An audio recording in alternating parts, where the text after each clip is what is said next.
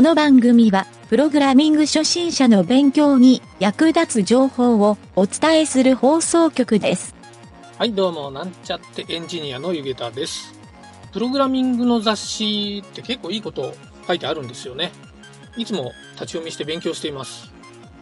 えーそれではなんちゃってラジオ始まるよ。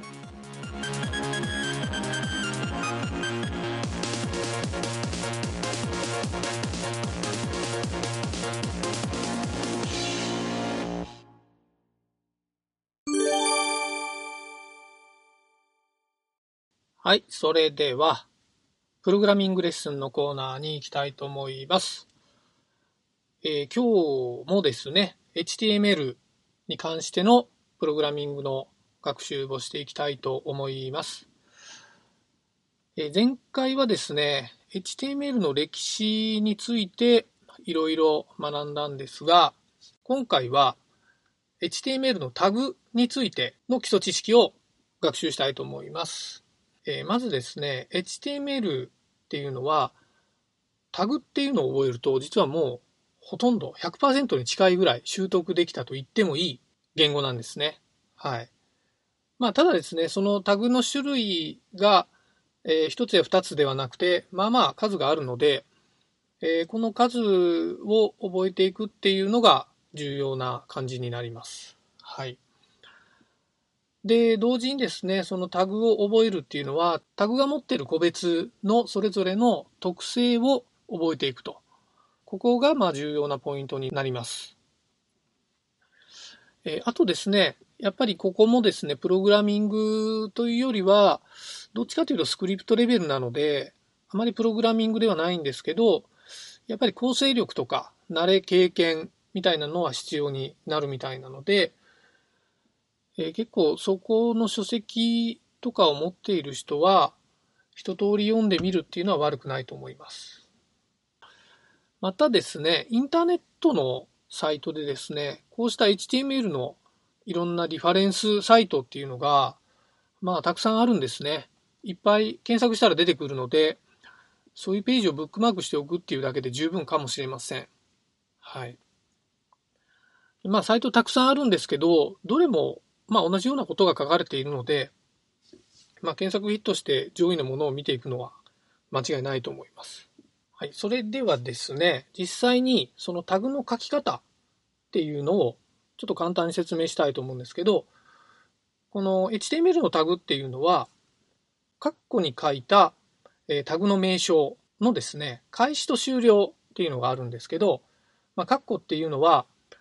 えーこれなんて言うんですよね、大なり小なりで使う記号ですね。えー山カッコとかっていう場合もあるらしいんですけど、この山カッコの中に、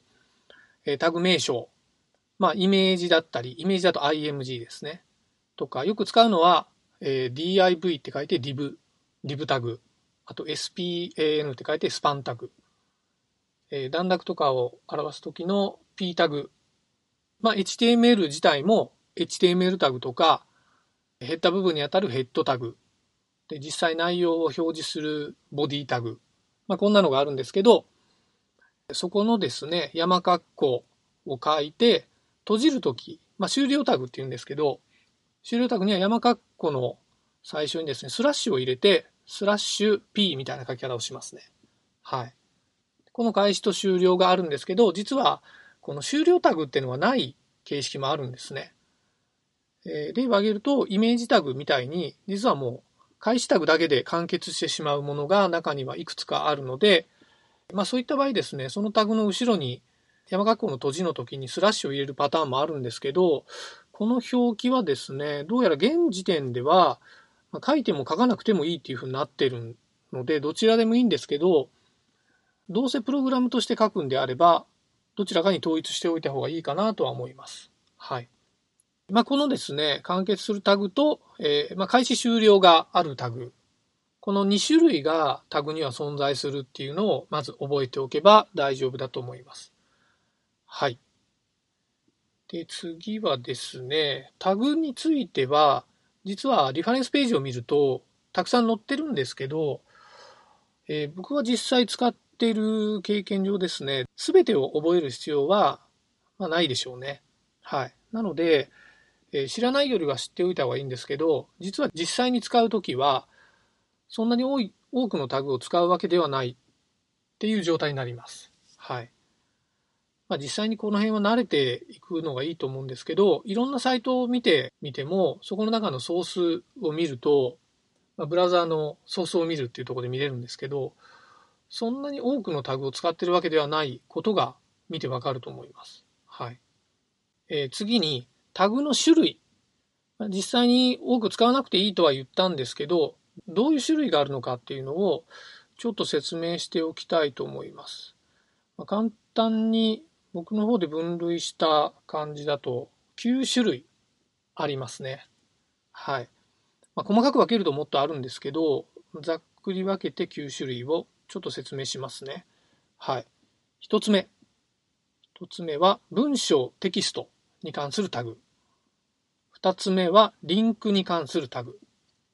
3つ目は画像、動画、オーディオ、コンテンツメディアって言われるに関するタグですね。4つ目は表、テーブル、リストに関するタグ。5つ目はフレーム、レイヤーっていうタグですね。まあ、このフレームとレイヤー、レイヤーっていうのはもう今ではほとんど使わないんですけど、まあ、フレームもあんまり使わない方がいいっていうふうに言われているジャンルなので、まあ、ここは知識として覚えておくレベルでいいと思います。で、6つ目はですね、入力フォーム。で、7つ目はスクリプト。8つ目はスタイルシート。9つ目はコメントとか罫線ですね。はい。まあ、今回はそんなタグの中身は確認しないんですけど、冒頭で言ったた HTML のリファレンスサイトとかを見ると、ここのさっき言ったような種類に該当するタグがですね、たくさん書いてあると思うので、えー、どういうタグを使うのかっていうのは、そこを見ておくのがいいかなと思います。はい。まあ、今後ですね、この、えー、レッスンのコーナーでですね、いろいろなタグの使い方とかですね、そういった特性とか、えー、他の CSS とかの絡め方みたいなのを今後説明していければなと思って予定しております。はい。最後まとめなんですけど、まあ、HTML の書籍ってたまに本屋で見かけるんですけど、僕は個人的にはあんまりネットに載ってる以上の情報って書かれてるのを見たことないので、まあ、個人的にはやっぱりリファレンスサイトを検索すれば十分っていうのは言えると思います。はい。で、HTML をまあ学習する方法って先ほどいろんなサイトのソースコードを見るっていうのがあったんですけど、えー、まあ、ちょっといいなとか気になるウェブサイトのソースコードを見るっていう癖をつけるのも重要かもしれません。はい。で、実際にいろんな企業で、その採用面接とかするときに、なんて言うんでしょうね。いろんなサイト、まあ、そこの会社のサイトとか、あどっか試験用のサイトとかを作ってあって、それのえコーディングをしてくれと。まあ、HTML のコードを書いてくれっていうふうに言われるケースとかもあるらしいっていうのは聞いたことあるので、えー、ウェブエンジニアっていうのを目指している人であれば、ある程度の HTML コーディングスキルっていうのを身につけておいた方がいいっていうのは間違いないでしょう。はい。今回は以上になります。